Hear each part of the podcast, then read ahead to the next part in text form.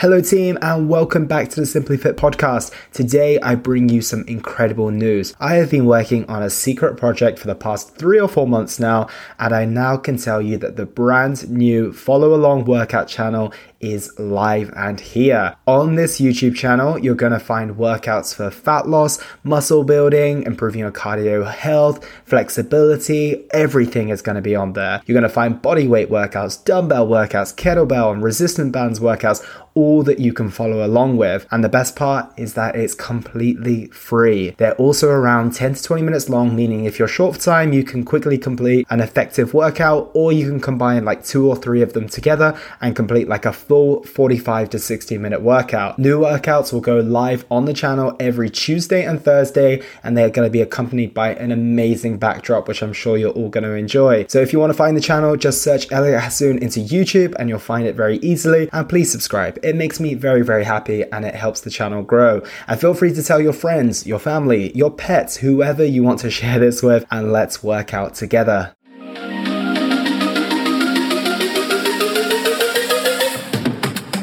Welcome to the Simply Fit Podcast. I'm your host, Elliot Hassoun. In this podcast, I'll be looking at 3 key questions related to fitness, nutrition, and mindset. I will break these down into information that is easy to understand and actionable so that you can apply it to your life today. This podcast will give you all you need to improve your health and well-being once and for all. So sit back, listen, and most importantly, take action. Hello everyone and welcome back to the Simply Fit Podcast. Today we have got, as always, 3 very exciting topics to go through. Going to get started with a nutrition question, then dive into the training, and finish up on the mindset question, which is specifically about setting realistic goals. But today we're going to dive in first with the nutrition question, which is this: how do I create a diet for myself? And I'm sure a couple of you are thinking right now, why would you possibly answer this question? Isn't this what people pay you for? And yes, of course, you know, part of my job is to give you a meal plan, to provide you with a personalized training plan. Of course, you'll get that. But that's not my job. That's not what coaching is. My job is to give you clarity, support, guidance, accountability, techniques and strategies that help you to get from A to B in the most effective and safest manner possible.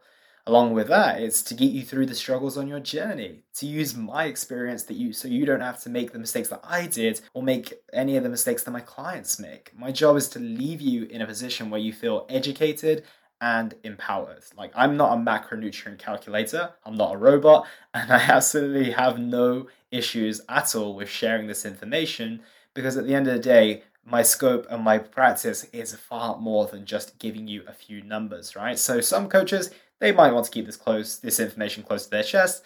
But for me, if it helps someone, if it allows someone to create their nutrition plan today, then that is worth it for me.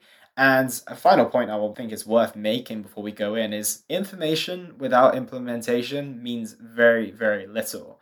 So I actually heard a quote from Les Brown recently that stopped me in my tracks. And just to preface this, I wouldn't personally use the word skinny, but this is what he said. He said, if information could change people, we'd all be skinny, rich, and happy. Information will help some people, it will, but it's only one very, very small part of the battle. So I hope that this empowers people who need it and are ready to apply information they receive, because of the application is the most important part.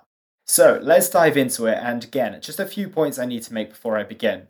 The numbers I'm going to give you here, they will work for the general population, those who are relatively sedentary, those who maybe aren't eating very consciously at this moment in time. This is who I'm creating this for today, or giving you the context for. If you do any of these calculations, but you're making progress on higher calories at this moment in time, don't change anything. Stick with what works for you. Next up, if you are midway through your diet and you're currently on lower calories than, you know, potentially this calculation gives you, there's no need to bump these up, right? There's a lot of factors to consider: genetics, the amount of muscle you have, your metabolism. This is all about establishing a baseline. And just to preface this as well, this is if you maybe want to just get a little bit leaner, drop a little bit of body weight, this is who it's for today. So just to give you that context, it's really not as black and white as it sometimes seems. So the first thing you want to do is take your body weight in kilos. So find out what that is and then times this number by 2.2, as that will give you your body weight in pounds. Now, what you want to do with the number you've got in pounds is to times this number by anywhere between 9 and 11, right? You could also actually times it by 8 and 12, but I think for most people, between that 9 to 11 mark is the most practical. And now you've got your daily calories, right? So the weight in pounds that you are plus 9, 10, or 11, that will give you your daily calories. So now you want to go back to your weight in kilos. So anywhere between 1.8 to 2.2 grams per kilo is going to be relatively good for a fat loss phase. So if you're only eating around 50, 60 grams of protein at the moment, that might be a big jump. So I potentially wouldn't go down that route. If you want to start on 1.8, fantastic. However, I would be very mindful because it is quite hard to bump up your protein that much, especially if you're not used to it. So just adding 10 to 30 grams more is probably going to be quite sufficient. And I don't think it's sometimes realistic to make much more of a jump than that. If you're a meat eater and you're already eating around 100 grams or so, like that calculation of 1.8 might be fine. But if you're vegan, vegetarian, or just not used to protein, then just bumping it up a little bit will be valuable. So the number you'll get by either increasing where you're currently at between 1.8 and 2.2 will give you the amount of protein that you are going to aim for on a daily basis in grams.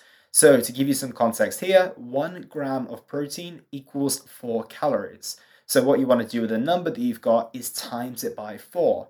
And whatever the total is, that's the protein calorie number. And all you need to do now is minus that from your total calories, which was the number when you times your body weight in pounds by 9 to 11. So if you minus the amount of protein grams you have times 4, that will give you the calories left for carbs and fats. Hopefully you're still with me here. So the next thing we want to do is establish fats. From a hormonal and general health perspective, fat is a bigger priority to us than carbs. So what I would usually use is a rough framework of taking your weight and then timesing this by, in kilos just to specify, by 0.6 to 0.9. So if you're on the lighter side, if you are maybe like between 45 and 55 kilos, I would opt to keep this closer to 0.9. However, if you're heavier, then you're probably fine with the 0.6, 0.7 range. So now, with that number, you have your fat macros, right? So we got your protein, now we've got your fat. And we now know that, I'm going to give you this information if you didn't know already, 1 gram of fat is worth 9 calories. So it's slightly more calorie dense than protein and carbohydrates, which I'll go through in just a second. So what we want to do is times that number by 9, and now we've got our fat calories. So now we have our protein calories, now we have our fat calories, and if we add these together and then we minus the very first number of the total calories for our day, we've got a remaining amount of calories, right? And all we need to do now, because we know that 1 gram of carbs is 4 calories, is divide that number by 4. And then you'll have the total amount of carbs you have, and then you have your daily macros. So you can, move around the amounts of fat and carbs that you have. So if you prefer higher fat foods, you might want to bump it up a little bit and reduce down the carbohydrates, or vice versa. But the one thing that I wouldn't do is push the fat too low. Just as I said before, we want to keep you in a good place from a hormonal and health perspective. And yes, carbohydrates are important as well. So you don't want to be going too low on either of those. But I would generally be very mindful about how low you go with your fats and try and not go beyond that 0.6 mark that I made. So that is a very simple way of creating a baseline diet for yourself. So the next thing you do here is you just create and plan based on those numbers that you have. So you look for foods that you would consume on a day-to-day basis. And my advice here when creating a nutrition plan is to pick the protein source first. If you're not used to eating protein, as I mentioned earlier, if you're not a regular meat eater, then it's not going to be that easy and it's not going to come as naturally. However, carbs and fats, they come naturally to all of us. All we need to do is eat 2 donuts and we could probably cover our carbs and fats for the day. So start with protein. The second step after that for me is vegetables. So go for those 2 first. That's a good place to begin. And then just add in the amount of carbs you want during that meal and the amount of fats that you have. And I'm big on a relatively equal spread throughout the day. I'm not a big fan of having maybe like a 100 calorie breakfast and then like a 900 calorie dinner. I'm big on just trying to keep it in and around the same mark. Let's say your daily calories are 1,700, then each of your meals should be around 400 to 500, and you might want to leave a little bit left over for snacks. And then I'd also just lean towards your preferences. You know, if you don't have much time to eat in the day, maybe a quick and lower calorie breakfast does work for you, because if you want to sit down and enjoy your food in the evening, but you don't want to backload too much. Like I said, you don't want to do the 100 calorie breakfast and 900 calorie dinner. You do want a relatively equal distribution. And then when it comes down to the snacks, I am much more of a fan when it comes to dieting of keeping to whole round meals, you know, just having 3 set meals, because I find that you snack less, and I actually find that those people who snack more tend to do not as well when they diet. They don't do as well on their fat loss processes. So that's a couple of things to take note of there, and I want to make a few final points. So the number that you have that I just gave you and the macros that you have is just a baseline. It might be too high, it might be too low. So you can adjust these numbers if you need to. And I would use your scale weight, if your goal is weight loss, to basically work that out and just see how that goes. The second thing, what you want to do is think very long term here, right? So starting lower calories, so if you times it by 9 initially, might help you lose weight quicker. That's the truth. But where do you go from there, right? So if you start your calories on like 1,200, where do you go 3 months down the line, 4 months down the line? So be strategic about this. It's better to start at the minimum effective dose. If you can lose weight at a higher number of calories, go for that. That's what I would definitely do. Next, if you prefer not to work all of this out and it does seem like a bit of a headache, which to be fair, it can do, and there's probably more things important in your life to think about, get a coach or someone who knows what they're doing. And finally, this is an extremely subjective topic, right? So there will be some people out here who are listening to me and absolutely disagreeing with everything that I just said, and that is totally fine. There are many ways, I don't like this phrase, but I don't know if there is one similar, but there's many ways to skin a cat.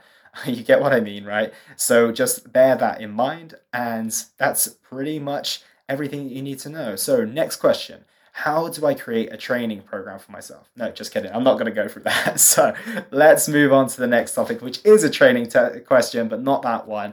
And something that I've come up against recently, and a lot of my clients have as well. And I find that the more that we're sitting, the more that we're potentially doing new exercises like running and everything like that, we're finding ourselves a lot more stiff, a lot more sore, a lot more tight, you know, a lot more aches, niggles, and pains. So this next question is very, very valuable. So I find stretching and mobility work incredibly boring.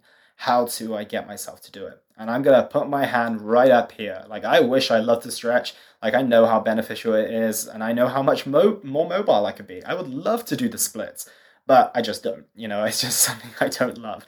But because I don't actually like doing it, it actually makes me the best person to answer this question, right? It's like asking a lazy person, like, what's the quickest way to get to the shop? Like, they're going to know, right? So yes, I'm a good person to ask here. So I want to go through my 5 top ways to get yourself to stretch more and ultimately get more mobile. So first tip, and this is my tip for a lot of things, is committing to the minimum effective dose. When we think of wanting to make a significant improvement, like me going from barely being able to reach my toes to being able to do the splits, right? We tend to look at like, what's the most that we can do? And I get a lot of people, when they get started with me, they're like, I want to train every day. And realistically, 3 to 4 times a week is more than sufficient. And it's also just going to be more realistic with people's schedules and also sustaining it long term, right? So I am a big fan of getting the most out of the least. And in this type of area, it is going to require, a lot less time. So there will be a lot less resistance to do it if you only have to do it 3 or 4 times a week versus 6, right? So I would find out the absolute minimum you need to do to make progress in this area. And for me, like I shared this on Instagram the other day, that pre-workout and pre-run, like I stretch and mobilize for the length of 2 or 3 songs. That is literally it. And so when I pair it with music, it's a way more pleasant experience, especially when I put Avril Lavigne on and I play it out loud.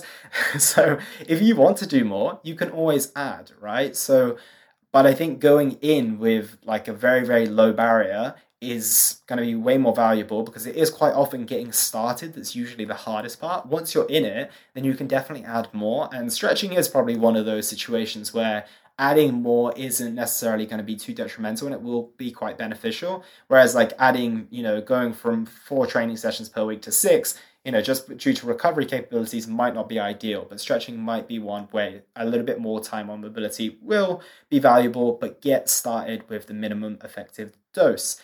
Number two, this kind of ties in with what I just mentioned. Do it whilst doing something you enjoy, right? You can do it with music. You can do it whilst you're watching TV in the evening. I used to do that quite a lot, and that was quite a good one. You can do it when you're chatting to your partner, your housemates, or even when you're talking on the phone. It's something you can do quite passively. And if you've got something that you're like genuinely enjoying to distract you whilst you're doing it, you'll be amazed at how fast time flies. It's like when you talk on the phone and you're on a walk and you end up like 3 miles away from your house, or you're listening to a podcast and then you're like, oh, wow, that went quickly. So pair it with something that you enjoy. The next up, this works almost for everything. Get some accountability. Like, tell people you're making a commitment to doing more mobility work. Like, announce it to your family and ask them to hold you accountable to it. Announce on social media. Post on your Instagram story every time you stretch. Like, I'm doing a similar thing with my running at the moment, and I'm posting every single run that I complete. And I haven't made like an outright commitment, but I've posted and I've spoken about it at length. I've spoken about it on the podcast as well. And I'd certain if, like, for instance, this week I didn't post anything about running, I'm pretty sure someone would reach out and say, hey, how's the runs going this week? Or something along those lines, right? And it just gives you that trigger to remind you. So that extra form of social accountability can be really, really valuable. And if you have a coach, ask them to keep you even more accountable with it as well. Or even do it with a friend who wants to start doing it, and like keep each other accountable. Like, I think a good idea could be even like FaceTiming as you do it. And it'll be a good time to, you know, catch up with each other whilst you're both making progress on your mobility goals. And the fourth, this one is when the laziness really kicks in, which is outsourcing. Might not be as easier whilst we're in the middle of a pandemic, but like get yourself a massage or use something like a Theragun, which you can do at home, and it's a lot easier. So if you really don't like doing it, or potentially you just don't have the discipline to commit to it every single day, like book in regular massages. And like I said, for the time being, get yourself a Theragun or schedule in a hot and cold therapy sessions, get a foam roller at home.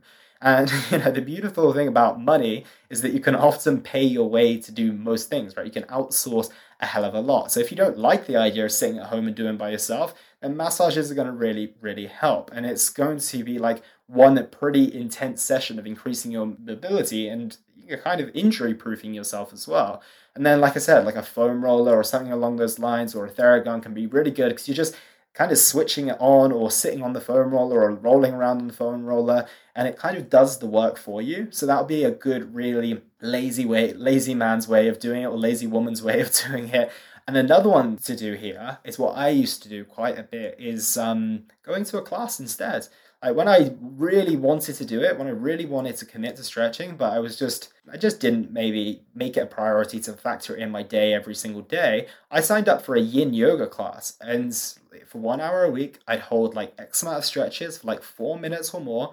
And I loved that part of my week. I actually miss it at the moment. And it was a really good way of just getting an intensive stretching session in. Again, you have that form of accountability because you book the class, you have no way of leaving midway through, you're literally there solely to stretch and to be mindful, and it worked really well for me. So if you are someone who knows that if I commit to a class or something like that, I'm going to get it done, then totally do that. So the fifth and final way that will help you commit to stretching and getting mobile is remember why you were doing it in the first place. I actually posted this on IG again recently. Like, there will be a lot of things that you don't like doing when you are committing to a goal, but it's really, really important we focus on the upside rather than the downside, right? Stretching for me isn't that fun, but I will tell you what's even less fun for me. Being in pain, not having effective runs or workouts, or worse comes to worse, being injured, right? When you actually think about the cost and the downside of these, the stretching really doesn't seem that bad at all. And, you know, the trade-off is quite a small one in reality. Same way it goes for like a health and fitness journey, right? Eating, I mean, let's say you commit for a fat loss phase for 6 months or so. 6 months instead of potentially having health conditions that are going to be a challenge for 3, 4, 5 years to reverse those. You know, that's a big trade-off compared to just those 6 months that you would have committed to a fat loss journey. And almost the quality of life, let's say you live 20 to 30 years of, you know, not great health and not as great of a quality of life compared to just 6 months of committing, then a very short-term commitment to sustain that long-term. Massive in terms of the difference and the trade-off, right? So it's always good to put that into perspective, and that will help you commit to something that's quite small. Focus on the upside versus the downside. So that is your way to get more mobile, get more stretching in your life, and be on your way to, you know, putting your leg behind your head, and maybe not quite that far. Right, let's get into the last question, which is the mindset one. This one for me is incredibly important. So how do I set realistic goals for my fat loss or weight loss journey? And I say this is really important because we live in a very, very fast-paced world. It's very much all or nothing. I want it now, which is great in many ways, but also a little bit challenging when it comes to something like your health and fitness, right? And I have elements of this in me, and so do the majority of us as well. It is pretty challenging to keep it under control at times, but if we live with this mentality and create goals from a place of like, I want it now, it's going to make it very hard to make this sustainable and achievable in the first place. So I want to go through how I would break this down for a client I would work with, how would I break it down for myself. And I think step one here is define what the long-term goal actually is. Like, I'm a very big fan of reverse engineering, like starting with a vision of where you want to be, then working backwards to discover what's actually required, the individual steps that we need to do to get there. So I would start with maybe like a 6 to 12 month vision and ask yourself the question, because this is different for everyone, what does success look like to you? And it doesn't have to be necessarily a metric-based goal, but metrics are fantastic because they can help us quantify progress, and we actually have something tangible to work towards, and that's very useful for us people who really want that fulfillment and sense of progress, right? So let's say that you're currently at 60 kilos. This is just for me an easy maths, right? You know that when you were in your 20s, you were at about 50 kilos, and that was a very, very comfortable weight for you.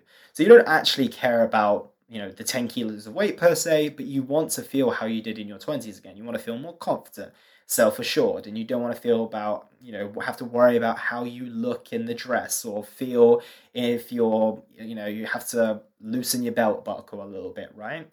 So we now have ourselves a 10 kilo goal. Irrelevant in terms of the actual number itself because we're focusing on the feeling, but the metrics are helping us quantify things, right? So for myself, and the clients I've worked with, we have found that a 1% drop of body weight per week tends to be pretty realistic. This is where asking someone with experience would be really valuable, as, you know, a lot of people will come to me in the beginning and, you know, potentially they have these 10 kilos to lose or whatever it is, and they're like, okay, I want to do this in 6 to 8 weeks.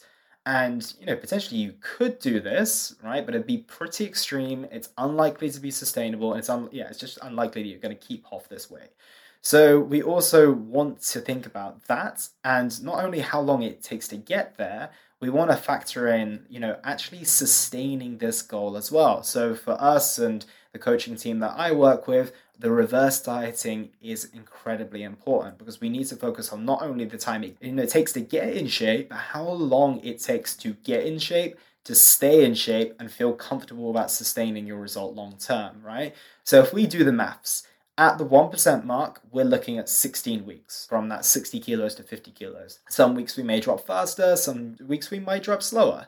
And we may even have weeks where, you know, let's say adherence isn't sky high. So let's give us 14 to 18 weeks to get to that 50 kilo mark. Now, the reverse diet, a bare minimum, like a real bare minimum for me, is 4 weeks. Ideally, I'd say 6, and in some cases, it's 8 or even longer. So the shortest we're looking at here, if we go based on the 4 and 14 weeks for fat loss and reverse dieting, is 18 weeks. And that's on the premise that you're extremely focused, you want to be in and out ASAP, you're highly adherent, and then obviously the longest we're looking at, if, you know, potentially we factor in some weeks where we're not completely adherent, and we know that fat loss isn't a linear journey, so we're looking at somewhere between 18 weeks at the shortest and 26 weeks at the longest. So on average, it's 22 weeks, and now we're roughly looking at a 5 to 6 month journey. And as I mentioned, this is if you are adherent and hit the mark every single week, which, as I've just mentioned, the fat loss phase isn't linear. And this isn't the only thing to consider. We want to consider things like this: your current commitment levels, the amount of time you're willing to allocate, your previous experience, because that's going to make a difference. how your levels of motivation work. Do you know that you're highly motivated in bursts, or you can sustain that motivation throughout? Knowing this is, highly, highly important. Next one, how important is this to you right now? Next one, what phase of life you're in? That can make a big impact. Someone who's in their 20s versus in their 40s or in their 60s, they're in very different phases of their lives. Next is how receptive for feedback you are. If I give you some guidance, are you going to action that straight away? Or is that just going to kind of bounce off the surface? It's going to take a few weeks for you to learn the lesson.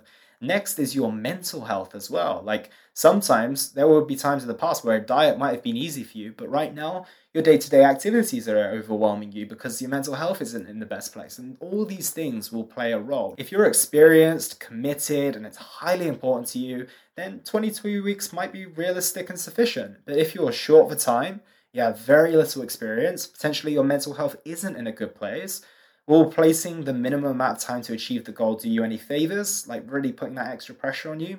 I'm guessing not.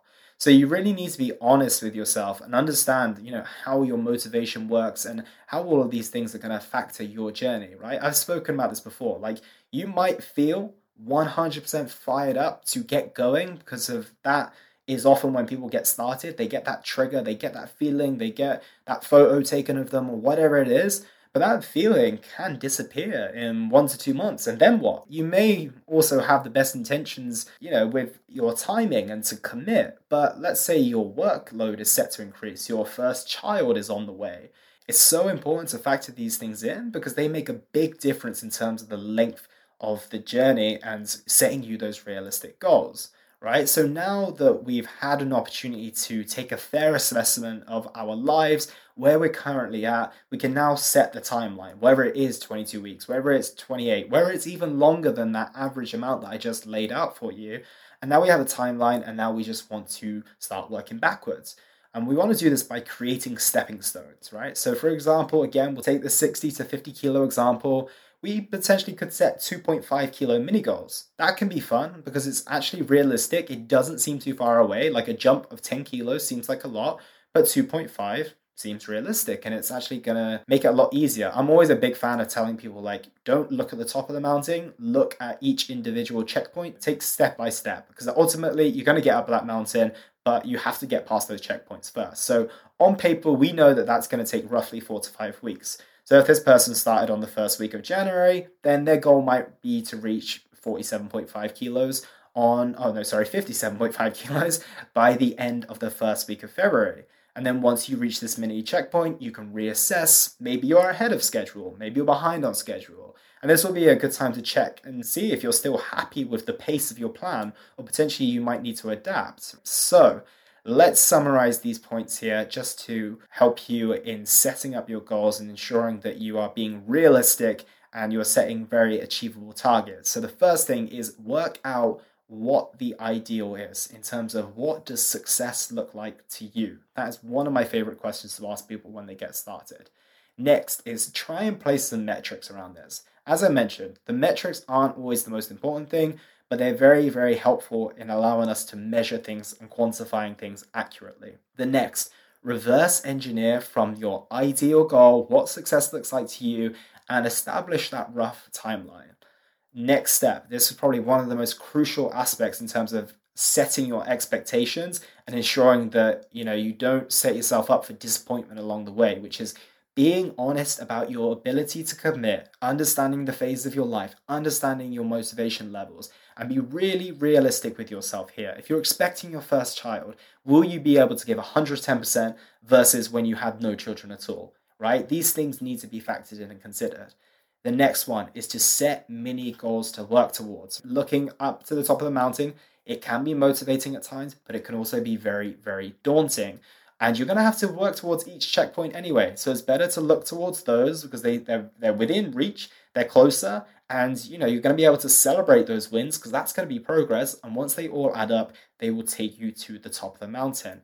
And then the final thing, when you do get to those individual checkpoints, reassess. Things change, life changes. You might have started with the best intentions, but you have realized that, you've had all of these deadlines put on your plate. You've got, you potentially you have a child coming and you didn't realize they were coming. Anything can come up and we need to be realistic at every single step of the journey. And those checkpoints, they can be a good time to reassess whether we push harder, pull back a little bit, or whatever the next move is. So that is how I would go about setting some realistic targets to set yourself up for success. And that is the three questions covered today. I feel like I've been very concise and very to the point. So I hope that that was valuable for you. And like I said, it's a very tactical episode today. So I hope that you've got plenty to take away that you can apply to your health and fitness journey and set yourself up for success. So that is everything from me today, guys. It's been lovely to speak to you all, and I will look forward to speaking with you all on the next episode. And that was the Simply Fit Podcast. I hope you gained a huge amount of value from today's episode. I feel inspired to improve your health and well-being. Be sure to search for Simply Fit in Apple Podcasts, Google Podcasts, and Spotify, or anywhere else you get your podcast from. And go ahead and subscribe so you don't miss any future episodes. Also, if you like the episode, please don't forget to give it a 5-star rating. I'd love to hear your feedback or any questions you have. So reach out to me on social media. You'll find me on Facebook and Instagram at Elliot Hassoun. Thank you so much for listening, and I look forward to talking with you all on the next one.